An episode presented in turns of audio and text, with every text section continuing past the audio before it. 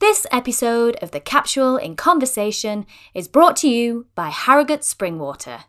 Harrogate is the home of the British Spa and Britain's premium natural source water.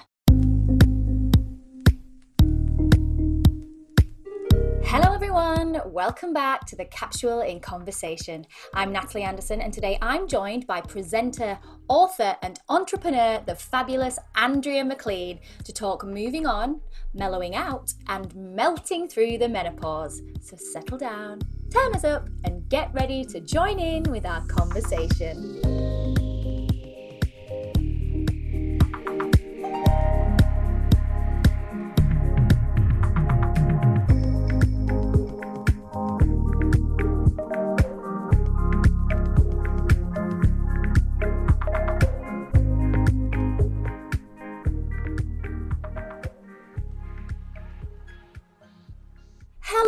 I hope you're all well and have had a fabulous week.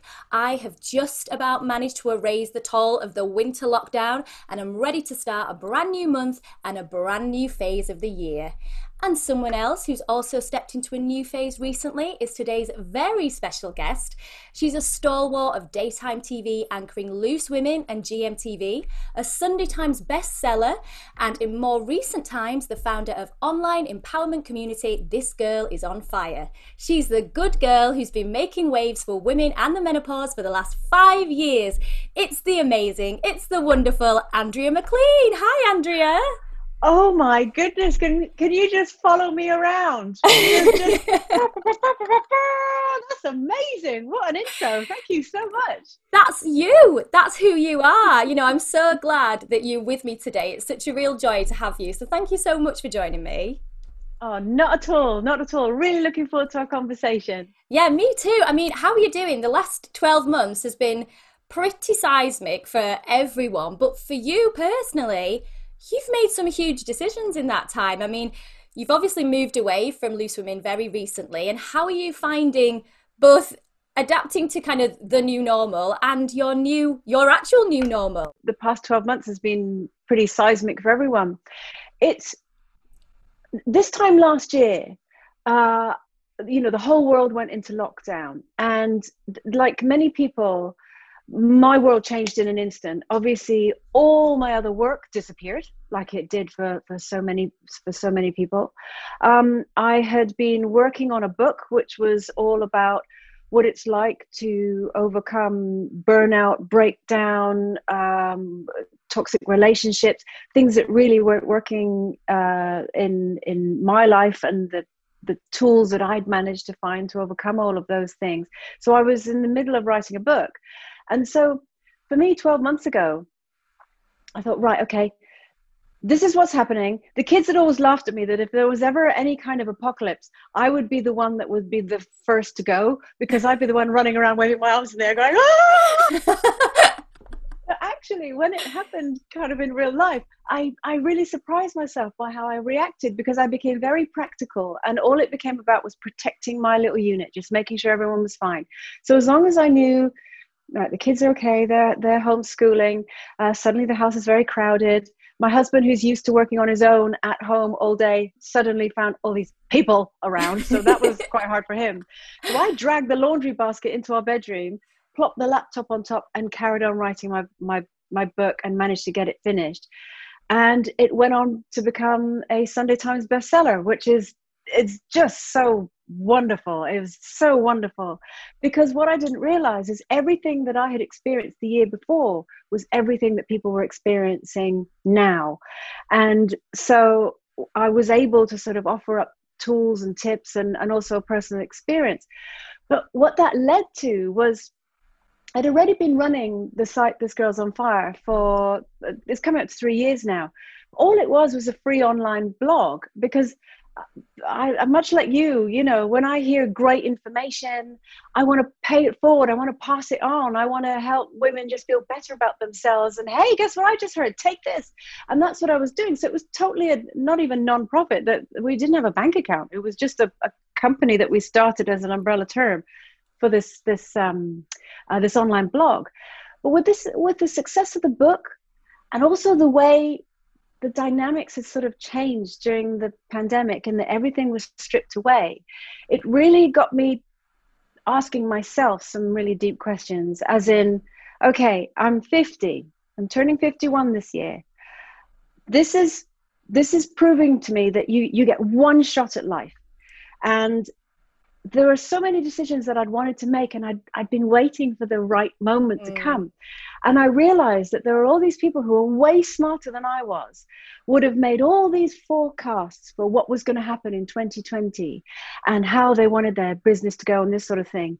And the rug got pulled out from under their feet. And actually I thought, if all these people who are way smarter than me were making plans, why don't I just do it now? Because this proves that you don't know what's round the corner. So instead of waiting for the perfect moment, there is no perfect moment. So I came to the conclusion that actually I want to dedicate myself full time to this thing that was happening on the side. And there were so many reasons I kept it to the side. The main one being imposter syndrome. I felt that I know it's my passion. I feel like it's my mission, but I'm too embarrassed to hold my hand up and say, this is what I want to represent now. It's something I've been actually working on for probably 10 years or so with my own work on myself and helping other people. But I was too shy to say, this is how I want to do things. And I realized I needed to take a deep breath and just be brave. So Nick and I sat down and we worked out very logically, leaving a job that you've done for 2 decades and it's all you've ever known really, to absolutely turn right and do something different is a very emotional experience as well as a very practical one. So we sat down and we wrote, right, what is the worst thing that could happen? Okay, I never earn a penny. We have to sell the house. We may have to sell some children. We could sell the dog. Do you know what I mean? It's like, what is the worst thing that could happen? And we went right the way down through the list. And for me, once I knew that actually I had coping strategies in place for every worst case scenario, and I'd already looked them in the eye and thought, okay, I can live with that. Yeah, I could live with that. Yeah, I could live with that as well. Let's do it.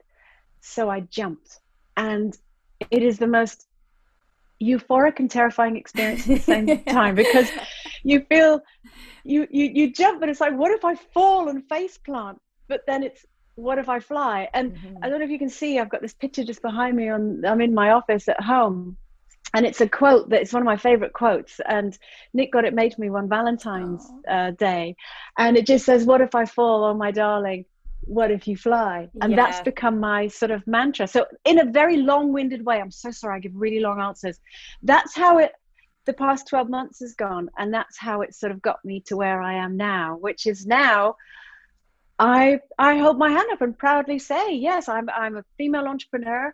I'm the head of I like to call it a gym for the mind, where basically we show women how to retrain their thoughts so that they don't feel stuck and trapped and scared. And I kind of feel like I'm in the front going, follow me, guys. Yeah, like you're the one with the flag. And you know what, Andrea, that's really what I love and really why I absolutely wanted to talk to you, because it's a very similar audience that kind of we have at The Capsule. And when I've read your journey, starting right back in Trinidad, when you were a young girl and your childhood there, you were out there with your dad, he was an engineer out there, and that's where you spent much of your youth. And then, moving back to the UK and going through some pretty horrendous bullying in your teens, in Leicestershire. And that, your journey of becoming, like, kind of getting rid of this good girl image of what, like, things, that you've referred to as yourself, and coming through to where you are now, literally, when you've just said that, I've got goosebumps going, I'm so proud of you. Like, I'm so proud of the fact that you've been so open, probably sometimes without maybe wanting to, but being so open about the things that have happened to you in your life, the challenges that you've had. And that's why so many women are coming to you and looking to you for help, because you've lived it and you've breathed it, And I mean, if we just go back to those early years and those early teenage years, would you say at that time you were, I've heard you say before, you were a people pleaser. Do you think that stemmed from those early years of not wanting to be bullied? No, they stem before that. And it comes from, I think, being the eldest daughter of 2 sisters, being I think it's such a common thing. I had very, very loving but strict parents. So you knew where your pecking order was, as it were. So I was a sensible older sister. So it was natural for me to want to do things well to please my mum and dad. And I learned very, very quickly that was how you got approval. And I think that's a generational thing as well. You know, if I was good, if I helped with my sister, if I was neat and tidy, if I did my homework, you know, and I grew up never wanting to disappoint them. And I don't see that as that's not a failing on their part. That's just general parenting. And also, my sister and I are so different. And we laugh about it now because Linda actually works with me on This Girl Is On Fire, which is wonderful. So we work together. And we laugh at how differently we reacted to the same sort of parents. She was a lot more mischievous than me and a lot more naughty, whereas I was a lot more straight. So I think it actually stemmed from there. And what's interesting, I lived overseas for all my life until I was nearly 15. And when I walked into a normal comprehensive school in the Midlands, I was a white girl with a black girl's voice. I had a proper, beautiful sing-song Caribbean accent because that was where I grew up. You know, I'd been there since I was literally 4 weeks old. My sister was born out there. We went to normal schools out in Trinidad. So, you know, I used to talk like that. I used to have a real kind of up and down kind of accent. That was my identity. But walking into a classroom in the Midlands, people were like, who the hell are you? And what have you come as? And people don't like anyone who's different. It doesn't matter what the reason is. You could just dress differently these days and you'll get bullied. And interestingly, I didn't get bullied just because of how I looked and how I sounded. Now, bearing in mind, I also had chronic acne. My mum used to cut and perm my hair. So I swear it was like some kind of head chastity belt. My hair was so horrible.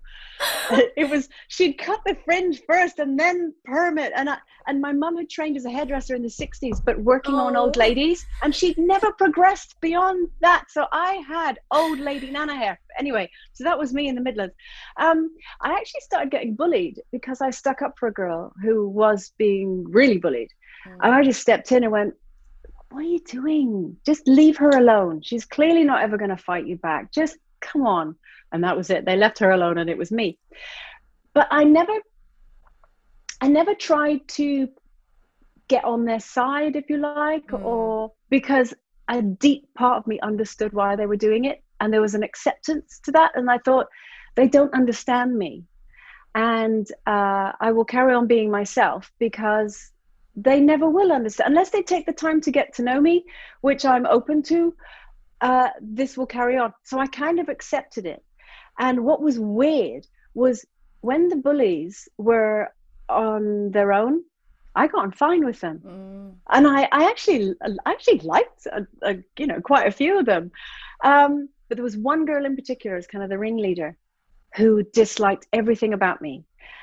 But again, I just thought it's just because you don't know me, and this isn't how my life is going to be forever. So I focused on all the things that I really enjoyed, even though they were very nerdy and they got me picked on. I was in the debating team at school. I was in the public speaking team. I was in the drama group. I did local amateur dramatics.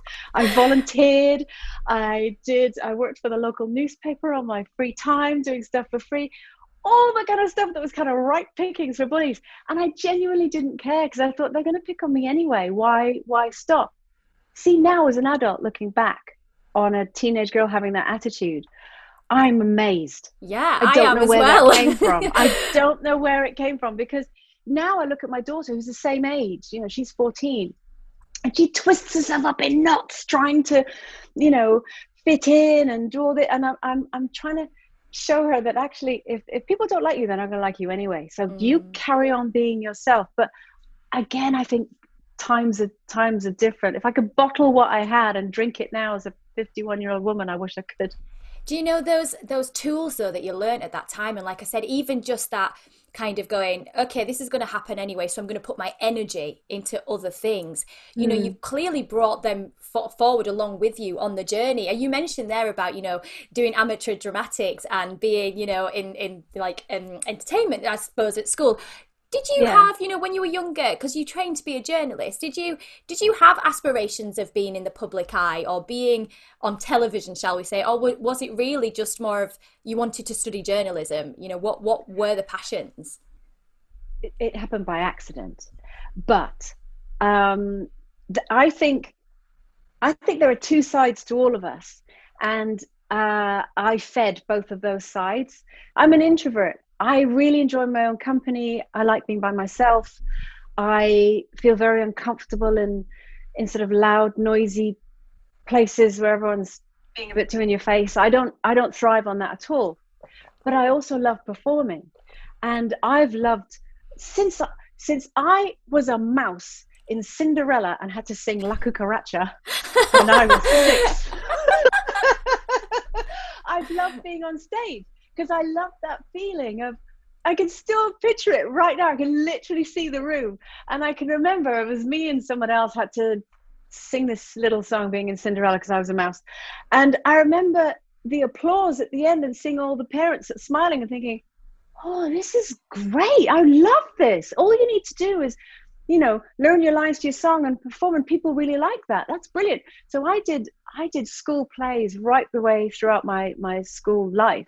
And then when I went to college, I actually did a history, politics and international relations degree, but I was in the musical society. I mean, again, how nerdy, but this is the flip side of my personality. I love it. It's not nerdy. This is my language. But I was also in the rock society. So we used to go to like these heavy metal concerts, just jumping around and screaming and shouting, and I loved it. Going to see like Bon Jovi and Aerosmith and all this sort of stuff, because this was in the 80s. But then I was also in the musical society, and I loved the camaraderie, the teamwork, the absolute joy that comes with putting a production together. And because it was, you know, it was college. It was. I went to a poly. It's a university now. You know, we were all involved in painting scenery and da-da-da-da-da. I loved it. So it was such great training anyway, in terms of teamwork, collaboration, understanding that any kind of creativity, I like to think we're all cogs in a machine, and every cog is important. It doesn't matter whether you're a big cog or a teeny weeny one. It's everything you do plays into the bigger part. So, but I also enjoyed, I've loved writing ever since I was little. And when I was little, when I was from the age of 10, I used to write my sister's bedtime stories, and I would write her a little story and I would read them to her, you know, I wish I could find them. I don't know where they are, but so I was kind of working both those sides of my personality, but really my dream was to write. And I had done this history and politics degree because I was told it was a good way to get into journalism, but I loved a lot of people on my course, and I loved my course, but there were some people there who were using it to get into journalism, and they were quite shouty and opinionated, and I just thought, if this is what you need to be, this is not who I am. So I went traveling for a year. I worked for a solid year, saving up money. I had 3 jobs on the go at once. I worked in an office during the day, a shop on Saturdays and a pub at night, and I just spent one full year saving. And then I went away and I worked my way around the world as well, working in bars and this sort of stuff. I was even an astrologer at one point. I said yes to every job sort of going. And when I came back, I became a freelance travel writer. Yeah. And my local newspaper wouldn't take me on. So I ended up, I applied for a course in London. I put everything I owned in the backseat of my car. My parents were living away and they were abroad. And I lived in a really horrible little bedsit and applied for every job going. Every journalism job going, and I accidentally applied to be a weather presenter. I was just about to say, and then you come into weather, which is a really, really hard kind of job. You have to know a lot, don't you? Yeah. And what was so funny was when I turned up and I realized what I'd done, I thought it was so funny because I had just seen the word journalist and not noticed all the other stuff. in the job application, because when you're, you know, when you're trying to make it, you're applying to everything. It's like actors saying they can do fencing and horse riding. You know, you're like, yes, I can I'll do it. Yeah, I'll do that. And so that was what I did. I didn't get that job, but they kept me on file, and I ended up. I did get a journalism job, and it was great, but I actually got promoted too quickly, and I ended up being production editor, which is where you're in charge of making sure everyone's copy comes in on time and this sort of thing. And I didn't like it because there's no creativity in that. And the universe must have been listening. And I got a phone call 2 years down the line. I'm new to this job. Your tape has been handed to me as someone who was good at an audition 2 years ago. If you're still interested, do you want to come in? And I thought, I don't have anything to lose, so I might as well. And I had already taken the day off because I had a job interview in the morning to work on Just 17 magazine. Again, this is how long ago it was, which I bombed at. I did the worst job interview, and I still feel embarrassed now when I think of it. And in the afternoon, I did the audition, or the interview rather, for the Weather Channel. And I got that job. And I was offered a month's work, and I quit a full-time staff job for a month's work. I just took a gamble, and it paid off. It really did, didn't it? I loved it. It turned out I loved it. It was great. And also, you know, from there, you then move across to GMTV and present the weather, and then move your way up to then co-anchoring, and then obviously move into Loose Women. You know, obviously that's across a number of years, and, you know, that just didn't happen overnight. But as you say, you know, you took that gamble, and you were brave. Again, another moment in your life, Andrea, where, no, I'm doing it, I'm brave, and it's paid off, you know, for you. But obviously Loose Women is a slightly different kettle of fish, because on Loose Women, it's notorious that the presenters are very open. Now, was that something that at that time you were prepared for? And, you know, did you still feel like did you feel that maybe you had to put a veneer up, or did you just go into it and think, okay, this is the way it's going to be? That's such a good question, because I'd spent 11 years on GMTV, and, you know, I had joined as a weather presenter, and then because I'd had this training with the Weather Channel, but then I went to the bosses at GMTV and said, look, I'm actually a trained journalist, and I'm very good at feature journalism. I'm not a news journalist. So what I did was I spent a decade honing my craft in terms of taking the journalism skills that I'd learned, because I'd gone to journalism college. I had after uni, and, you know, had worked for 2 years, and then I transferred that to on-skill interviewing. But there's a very different skill set in that kind of presenting to doing Loose Women. So whilst, yes, I knew how to host a live TV show, I knew how to interview people. When you work on a show like Loose Women, you're asked to be completely of yourself, and you're asked to bring your total self to work. Whereas any other kind of presenting, you're asked to do a job. So your job is to interview this person, get the show, you know, on time to your ad breaks, and do all this sort of thing. So it's like you could be a bank person, or working in a supermarket. That's your job. So you don't necessarily tell everybody what's happening in your life at home or anything else. It's very, very different. So when I first joined, I tried to keep that bit going, but it doesn't work. And to be honest, for the first 6 months that I was there, I was so scared. I didn't know why I had been given the job. I didn't think I could do it. I cried every day on my way home from work because I just felt so overwhelmed by how huge the job was. I'd also just had a baby. I went back to work after 12 weeks of maternity leave. I know that feeling. I did the same, and that is horrendous. It's so hard. I totally understand that, how you would be feeling up and down at that time. Well, and also I was doing both. For the first year, I did both jobs. So I was getting up at 3:30 in the morning, doing breakfast television, and then literally going straight on and doing Loose Women. And I was still doing night feeds, and we'd moved, and I was in still a fairly new relationship. There was a lot going on. So I cried every day on my way home. And what I actually did, this is where the acting came in, was I pretended every day I would arrive and I'd go on set, and as soon as, you know, the music would start and the lights were on, I would act being an anchor. And I just did what I felt an anchor would do. And I asked those questions, and I was this, and I came out to time because I knew all those skills. And so in effect, I was faking it. But it wasn't faking it until I made it. It was faking it until I became it. Mm-hmm. And then I realized actually it's starting to become, it's almost like learning a dance. It had become a natural thing. And I realized actually I can peel that layer off now because I'm doing it. And it was a real transition, learning how to open up about myself. But I tell you what, doing Loose Women was the best training ever for doing what I'm doing now, yeah. Because there aren't many people who are used to talking so openly about themselves and not being afraid of the fallout. And I've had 13 years of training of doing that. And it's not that you're not scared that people aren't going to like it. It's that you actually accept that some people aren't going to like it, but you're okay with it. And actually that it's built that muscle for me now that honestly, ask me anything and I'll answer you, you know, whereas there's a lot of people who are in the public eye where they're so frightened that people might find out that actually they're scared, or they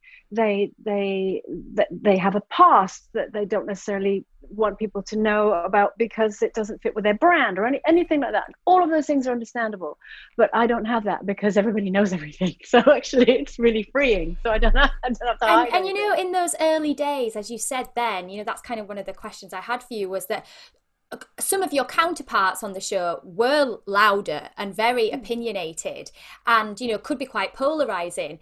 And so did you ever have that moment where you were kind of on brand as Andrea that had come across from GMTV and just really wanted to go, I want to say that, you know? Did you have those moments of quite, you know, frustration as well at times in the early days? No, because I'm also a Libra. And my biggest problem with arguing is I can always see the other person's point of view.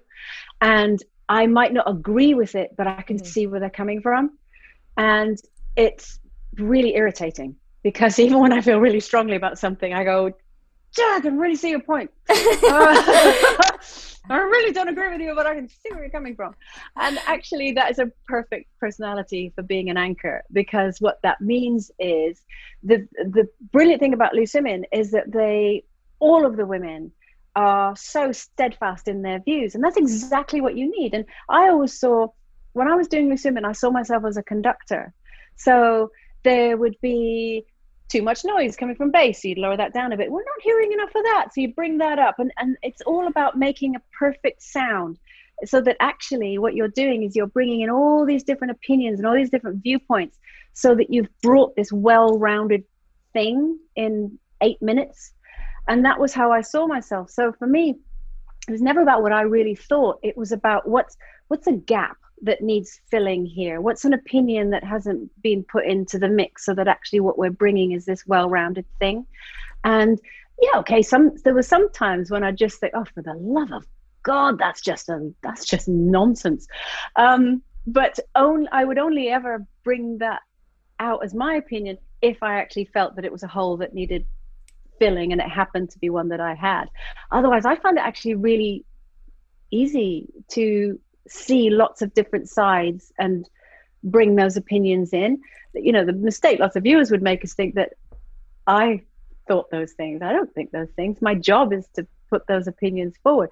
Don't get me wrong. There was a few times the red mist would start to come down, you know, and I just think, oh my God, you're being so rude. For me, it's all about rudeness, not about opinion. It's about rudeness. You can have the most outlandish opinion in the world, but if you put it forward in a measured way, I'll listen to you. I might disagree with you, but I'll listen to you. For me, it's about rudeness. But I can count on half of one hand when I've let the emotion kind of take over. But otherwise, no, I didn't. And as you just said, then, you know, Loose Women can get quite emotional, and you've, you know, as you said, you've. You've shared everything on there, you know, absolutely everything, which has been so brave of you and has put you in the perfect place for where you are now with This Girl Is On Fire.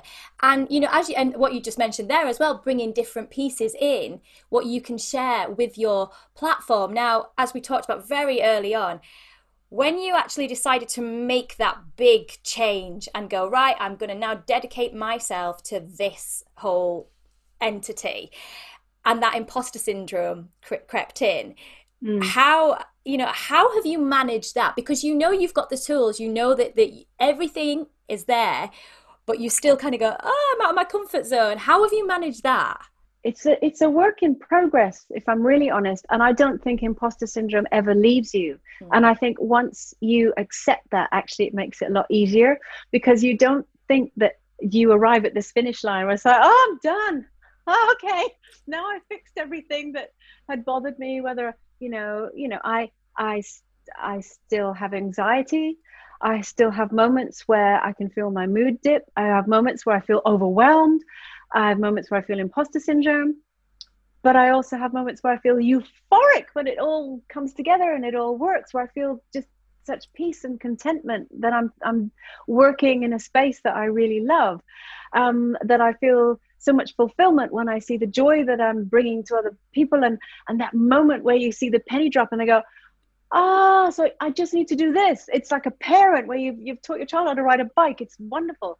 So for me, it's accepting that actually all of those things are part and parcel of your whole experience, rather than when you're feeling so in your shadow side, if you like, which I did when, I had a breakdown in 2018. I get confused now. Is it 2018 or 2019? Whenever it was, a couple of years ago. It's because every sense was overwhelmed and everything became too much. And I think for anyone who's feeling imposter syndrome or all of the things that we've mentioned, for me, the joy that I get is to show that I've been exactly where you are. I know exactly how you're feeling right now, and it gets better. And I'm not saying there's some kind of euphoric utopia on the other side. It's not. It's still life. Actually, nothing changes apart from your perspective. And once you change your perspective, everything starts to click into place. Because I know, I talk about this in This Girl's on Fire, the book. To the outside world, I was absolutely ticking every box when it came to the definition of success. I had this amazing career. I was hosting an award-winning, ratings-winning show, and had done for 13 years. I was the longest serving anchor. I was respected in the industry. I have beautiful, lovely marriage. My kids are all fine. What the hell did I have to moan about? But inside, I was absolutely falling apart. Everything that could be going wrong mentally was going wrong. And I realize now, actually, it did, because your brain is so powerful. I think I actually fell down because some part of me realized I was actually in a position where I was with someone who was strong enough to carry me, whereas I had been carrying everyone else for various reasons through different difficult moments in my life. And again, once I came through that, you're not suddenly fixed, but you have a toolbox. You go, okay, I'm starting to feel overwhelmed now. In my toolbox is to be able to say to the people around me, do you know what, I'm starting to feel like this, so I'm gonna need to take a little moment. So this, I know we had loads scheduled in for next week, but we're gonna need to reschedule those things because I need space to breathe, and if I don't, I'm going to fall down. And I think I now work with my husband, which is really testing, and it's really beautiful, and it's really empowering. There's nothing more lovely when we're, we're talking about the business and we're, so excited, but then we're also working together. And that's really, those boundaries get crossed all the time. But I think because he saw what happened when I had held it all in and tried to be this good girl, tried to cope with everything, tried to keep smiling. He saw what happened when all of that came crashing down. I'm now able to say to him, I can feel things starting to build a little bit again. So I'm going to need a little bit of space. So I'm going to go for a long walk, or again, it might sound silly, but I'm even going to take 10 minutes. I'm going to sit in the garden. Clearly now it's spring. I can go and do that. But even go and lie down for 10 minutes. I just need to take a little bit of space. And I think that's the most powerful thing that you can do is speak up. I didn't speak up for years because it goes right back to childhood. I wanted to be that good girl, that older sister who, yep, I can do that. I can handle that. That's totally fine. And I realized I'd become like this kind of brittle Stepford wife who was short-circuiting. And it's like, yeah, it's kind of, it's like the unraveling almost, you know, ultimately that something will topple and something will fall down. But again, your bravery in actually sharing that, because, you know, the conversation around mental health has changed dramatically in the last decade. But, you know, 10 years ago even, that would have been a huge, I mean, a terrifying thing to even admit. And now with people like yourself being that brave in the public eye and just, and in a way, obviously it's not normal, but normalizing it and making it so that other people feel like, oh God, it happened to her as well. You know, I'm not alone. I'm not strange. I'm not weird, because they're the thoughts that happen, aren't they? When you are in that dark place, you do feel very alone, and it's about making people feel part of the group, not isolated, isn't it? Yeah, and I think that's again where that muscle that I was building through working on Loose Women really helped, because I had postnatal depression after having my daughter. So she'll be 15 this year. So it was that long ago. I didn't breathe a word to anybody. Aww. I didn't tell a soul. And I remember I broached it once with her father, and his response was not good. And I instantly, it was like a snail poking out of its shell going, I'm actually, and I went, right, okay, lesson learned. You never mention anything. You'll get shot down in flames. Keep it to yourself. And in the end, I very quietly went off to my GP, broke down in total bits. And this was 2 years later. I'd been holding it in for 2 years. And she said, it's very obvious to me that you're suffering from postnatal depression, but I think actually there's a whole lot of other stuff going on. And she helped me. I was put on antidepressants, and actually they were a game changer for me. And I was only on them for a few years, and I'm not on them anymore. But that, I was so ashamed of even going to the doctors and saying it out loud, because they know me at the doctors. I'm Andrea off the telly. And I felt that she would think that I was lying, because you see me every day smiling and being amazing. How can you be thinking that? But actually she didn't react that way at all. I didn't even tell my daughter's father that I was on them, because I knew the reaction would not be good. He just thought I got better, and I hadn't actually. I was taking antidepressants, which were my levels were all over the place, and I don't want any woman to ever have to do that. The same thing with having therapy. I had therapy obviously after I had my breakdown, but I put that off for a very long time because there was so much shame surrounded with, why can't you cope? What's the matter with you? Just, you know, pull yourself together. Again, what have you got to moan about?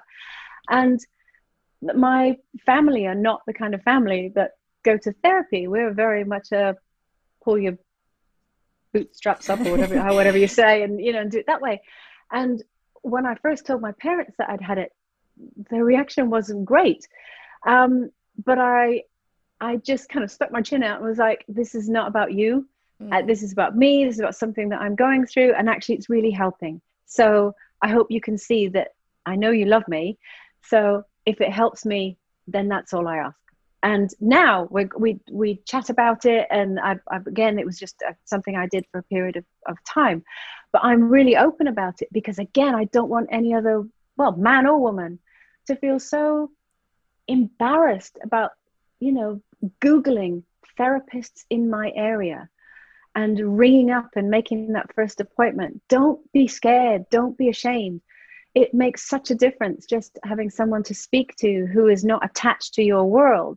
And actually all they do a lot of the time is offer a detached opinion, and in a measured way, because they don't have that emotion attached to what you're going through. So I'd recommend it to everybody. I don't know why we're so scared about it.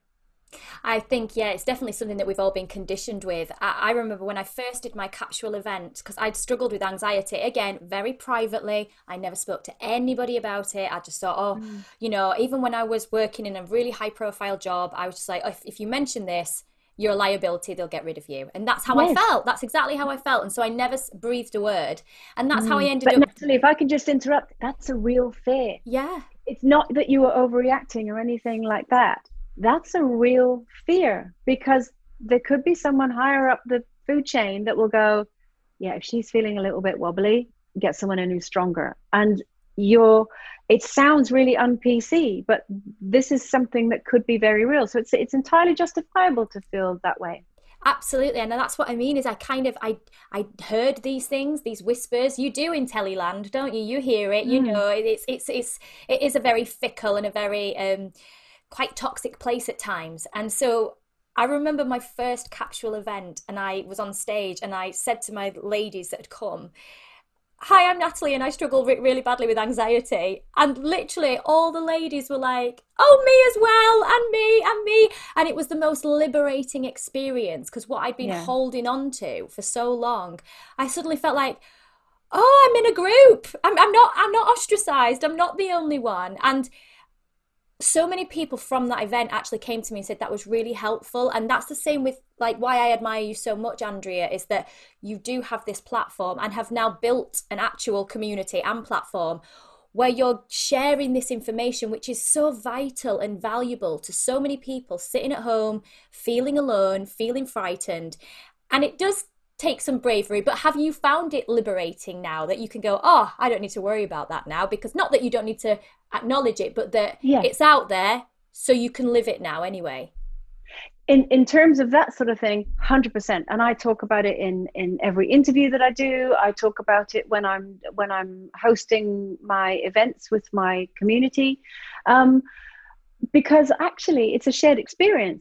You know, the one thing that does keep creeping in, I suppose, that I'm still working on is the imposter syndrome thing. But I've accepted that will never go. You know, I bet Oprah has moments where she feels like, oh, gosh, can I really do this? And then she goes, I'm Oprah. You know, everyone thinks, just be more Oprah. I am Oprah. And I'm sure she's fine. Or whatever. You know, even funny enough, last night when we were sitting having dinner, my daughter, we were playing some music just on the phone while we were having dinner, and she said, oh, I've had this Beyonce song stuck in my head, and she said, oh, I wish I was Beyonce, you know, Beyonce is so confident. And I said, Amy, if you'd read my book, you'll see there's a bit in there, and I said, there's a bit in there where I talk about even Beyonce isn't Beyonce.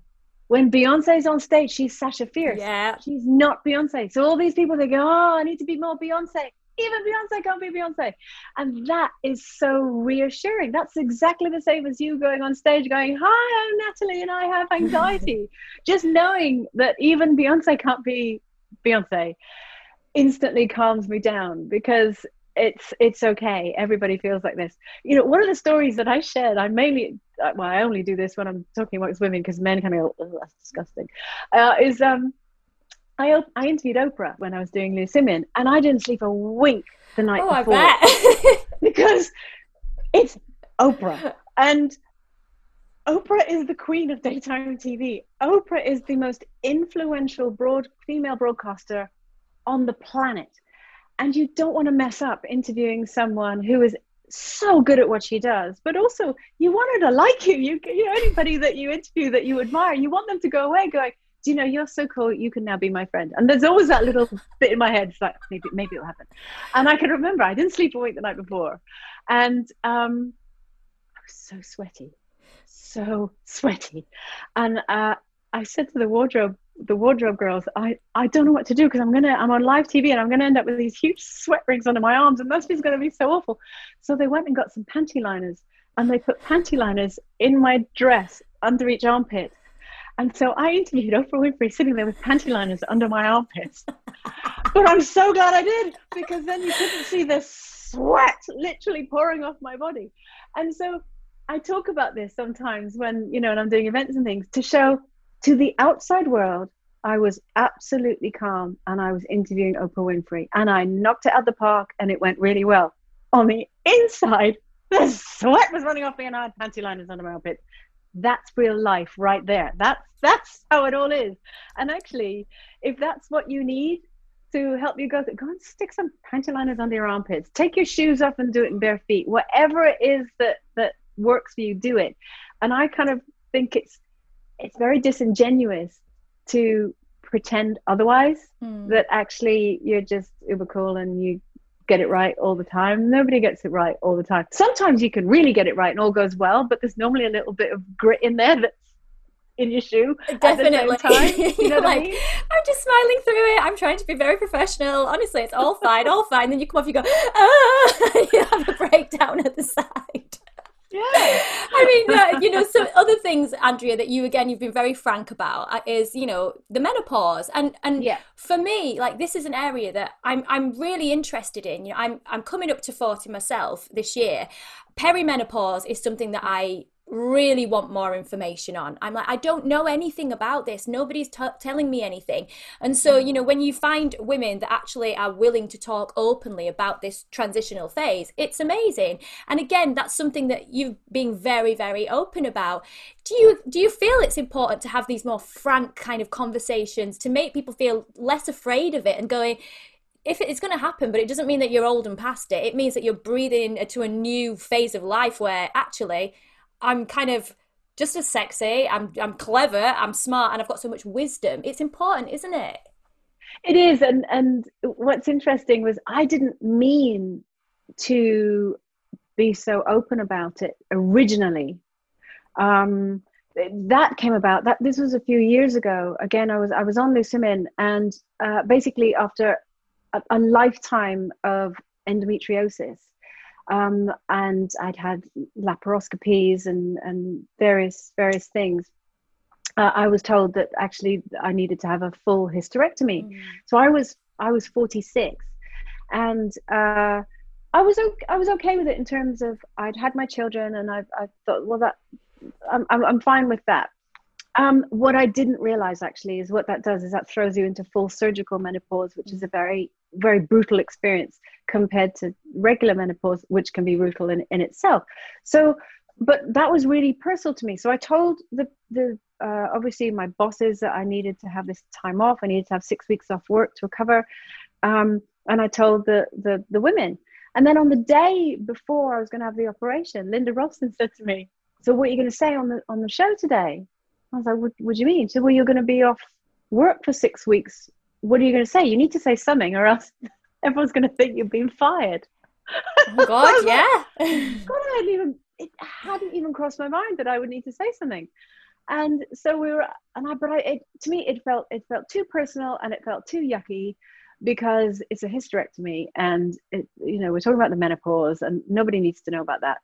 And with about 30 seconds left to go until the show came off air, and literally it's live, she kind of leaned across and went, "Never mind all that, you've got something to say, ain't ya?"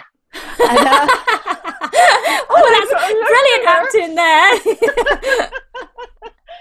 And I went, "Yes, well, actually, this is my last day for a little while because tomorrow morning I'm actually going into hospital and I'm having and I was so flustered, I actually said I'm having a hystericalectomy instead of a hysterectomy. And so I'm going to be off work for a while. And so anyway, okay. And I can hear the counts on my 5, 4, 3. So I'll see you then. Bye." And we came off and I was like, "Linda." And she went, "Well, you needed to say something. So, and I could tell you weren't going to do it because I know you so well. So you needed to do it." Oh my gosh. Linda Robson changed the course of my life. Within 24 hours, 10,000 women had got in touch with the show. It was like a tsunami of women wanting to know information. And I didn't know any of this until a week or so later. And I just thought, you cannot have a platform like you do and not use it to help. And so I started trying to reply to everyone and then realized that wasn't going to work. So I thought, right, okay, you're a writer. Write down all the information that you have and put it in book form so that then you can just go, "There you go," and hand it to people. And I was really lucky through the NHS. I was recommended this lovely doctor. Sadly, since then, her clinic has had to shut down because of cuts in funding. But she was an expert in the menopause. So I asked her to come on board. She did all the technical doctory stuff. I did the first person, this was my experience. I looked into supplements, diet, exercise, sex, all these things that are all to do with this part of your life, and put it together into a book. And again, that was Confessions of a Menopausal Woman, because it was like a confession to talk about what it's like. And again, so proud that went on to become a best-selling book. Mm-hmm. And I unwittingly, for a short time, became like this poster girl for the menopause. And I tell you what, not everybody liked it. And this is what's so fascinating, because you would think that actually the planet is made up of human beings, male and female, biology. Okay, I know there are shades of gray and everything else, but half the population of the entire planet is going to go through this one experience, if you're fortunate enough to live to that age. Yeah. We were supposed to be dead by now. It's because that's why nobody cared about the menopause. You're supposed to be dead by now. That's why nothing's been done about it. But actually, you're halfway through, not halfway done. Mm. So embrace it, but be given the information. But not all women liked me doing this. I tell you what, it was very interesting, the response. Really? It was just as equal the amount of women who took against me for speaking, not out, but just up about the menopause, as it was men. Men I understood, because I thought they're like, oh yeah, my God, I don't want to hear anything about this. But just as many women, what the hell are you doing? Why are you banging on about this thing that is just natural? You're just trying to make money from it. It was very angry, very angry. And the amount of times that I wanted to say, I know supplements that could help you with your anger. You're clearly in need of maybe some deep breath and some ashwagandha. But, but you know, there you go.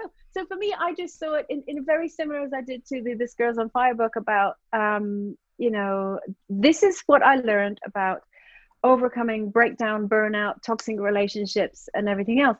It was the same process. It was putting together all the information that I have about the menopause, and there you are. Have it all. This is my information about mental health and experiences. There you are. And it was as simple as that. There was no other motive to it. I'm a writer. I enjoyed doing it. And also, there are women desperate for information. So there you go. It was literally, though, as you just said then, you know, desperate for information, and we do need that information. And I love how you've now combined it all with the platform, with the empowerment platform, which is just brilliant. And you not only, you know, do you talk about mental health, but you do also support female-founded businesses, and you have a marketplace on there, and that's really important to you, isn't it? And, you know, tell me about your plans for This Girl Is On Fire. You know, what are you looking to achieve with it? Where do you want to go next with it? Global domination. That's my plan. Do you know what's fascinating is the marketplace idea came about because there are so many women who are just trying to make their way in the world, and they've come up with a clever idea for a product or a service or whatever. And just before lockdown last year, I again, it was, look, I have this platform. I have, you know, hundreds of thousands of followers. The This Girl Is On Fire website, as I say, when it was a blog at the time, even then we were getting tens of thousands of people logging on every month from 80 countries around the world. So I thought, I've got this incredible platform. How can I use it to not just give information up, but actually lift women up? So we came up with this idea of launching an online shop, so a marketplace, which supports females in business, which sell products, which support women. So it's by women, for women, and this sort of thing. Because for me, it is absolutely vital that women have the emotional and financial freedom to reimagine their future. And the reason I feel so strongly about this is because I know what it is like to be a single parent. I know what it's like to be when you're the breadwinner and you have lost half of everything that you've had, and you are now on your own trying to raise two small children. I know what it's like to live at a bedsit, saving up 50 pence pieces for heat and light, and all you're trying to do is find your way in the world. So for me, economic freedom is something that is so important for women, because unless you have economic freedom, you don't have the freedom to make the emotional choices that you want. There are women stuck in relationships. There are women stuck in environments that actually, if they had more economic freedom, they'd be able to walk away from that. So for me, I see this Girls on Fire as on two different levels. I have the membership, which is where I help the community find the sort of, they get the emotional support and the like I say, the gym training for the mind, where you help strengthen the mind. And then in terms of the marketplace, I use my platform now. We've changed it. So yes, you can buy all these incredible women's products on our site. Actually, we have them on there so you can see them. But actually, when you click, it goes off our site. We that's not how we do things. What we do is we push you towards their business. And all I'm doing is utilizing my fame, my platform to showcase, look what this woman's come up with, and read her story. Because to me, I'm so interested in people's stories. Where did they get the idea from? How did they build up their business? And that's what the marketplace is all about, is just showcasing the awesome women that we have. At the moment, it's here in the UK, but my dream is to, and this has been my dream right from the start, I want to build this platform out so that there is a This Girl Is On Fire on every single continent. Because, and I think this goes back to my childhood, I grew up in a third world country. I grew up in the Philippines for a little while as well. My parents lived in Africa for a very long time. And so my parents were very altruistic, and we were brought up to give back. And for me, I want to see This Girls On platform, especially in places where women really need the emotional support and the confidence building to let them know, actually, do you know what, I can, but also give them the platform so that if they come up with any kind of entrepreneurial idea, they have the space in which to do it.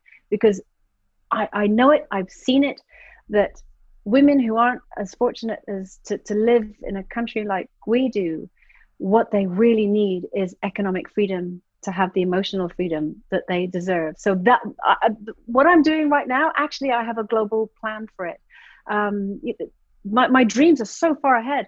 I want to do work in primary schools. I want to catch girls before they get to a point where they're starting to doubt themselves.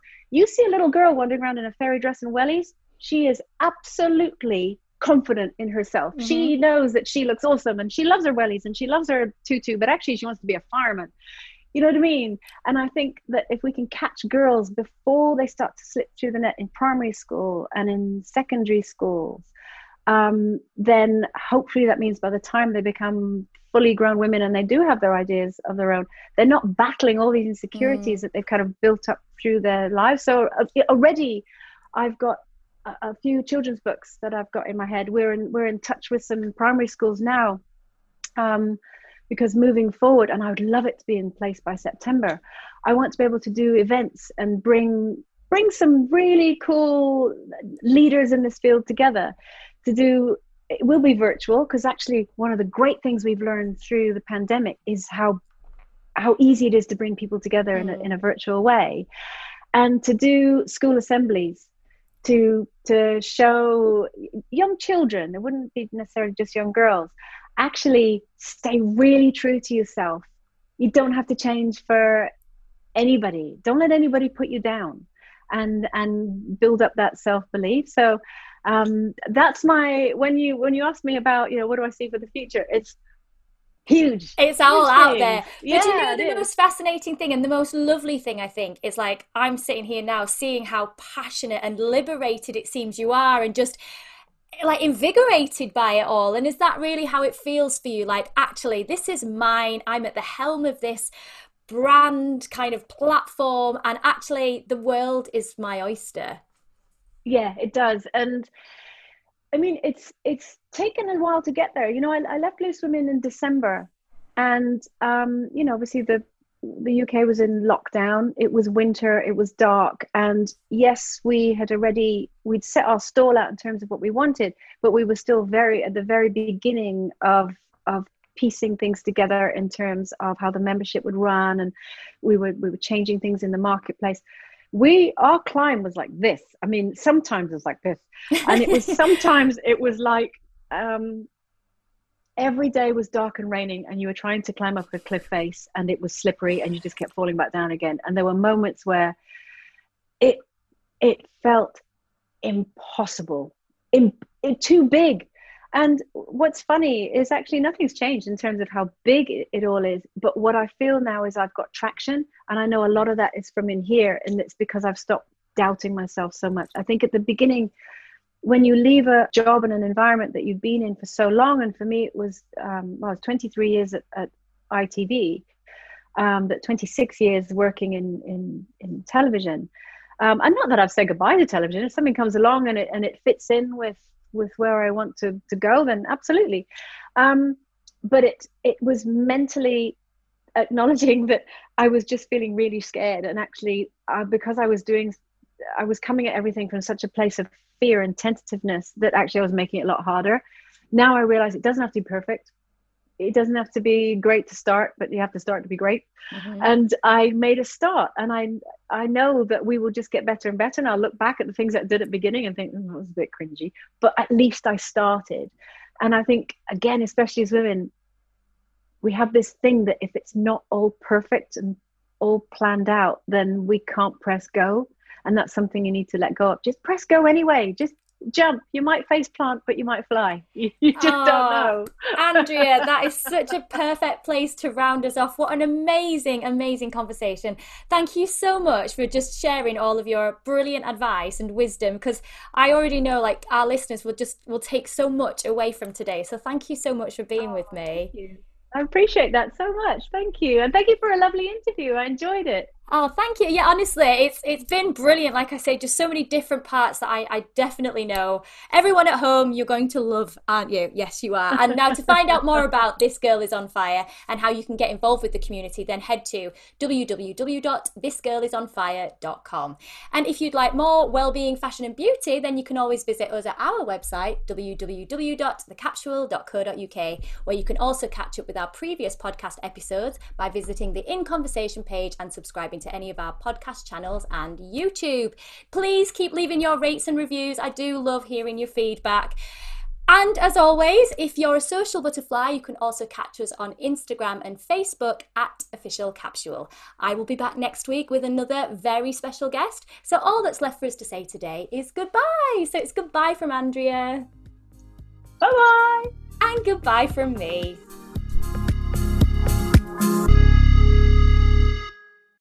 This episode of The Capsule in Conversation was brought to you by Harrogate Springwater. Bottled at source, Harrogate Spring offers a pure, refreshing taste with a delicate blend of naturally occurring minerals and electrolytes, perfect for healthy hydration.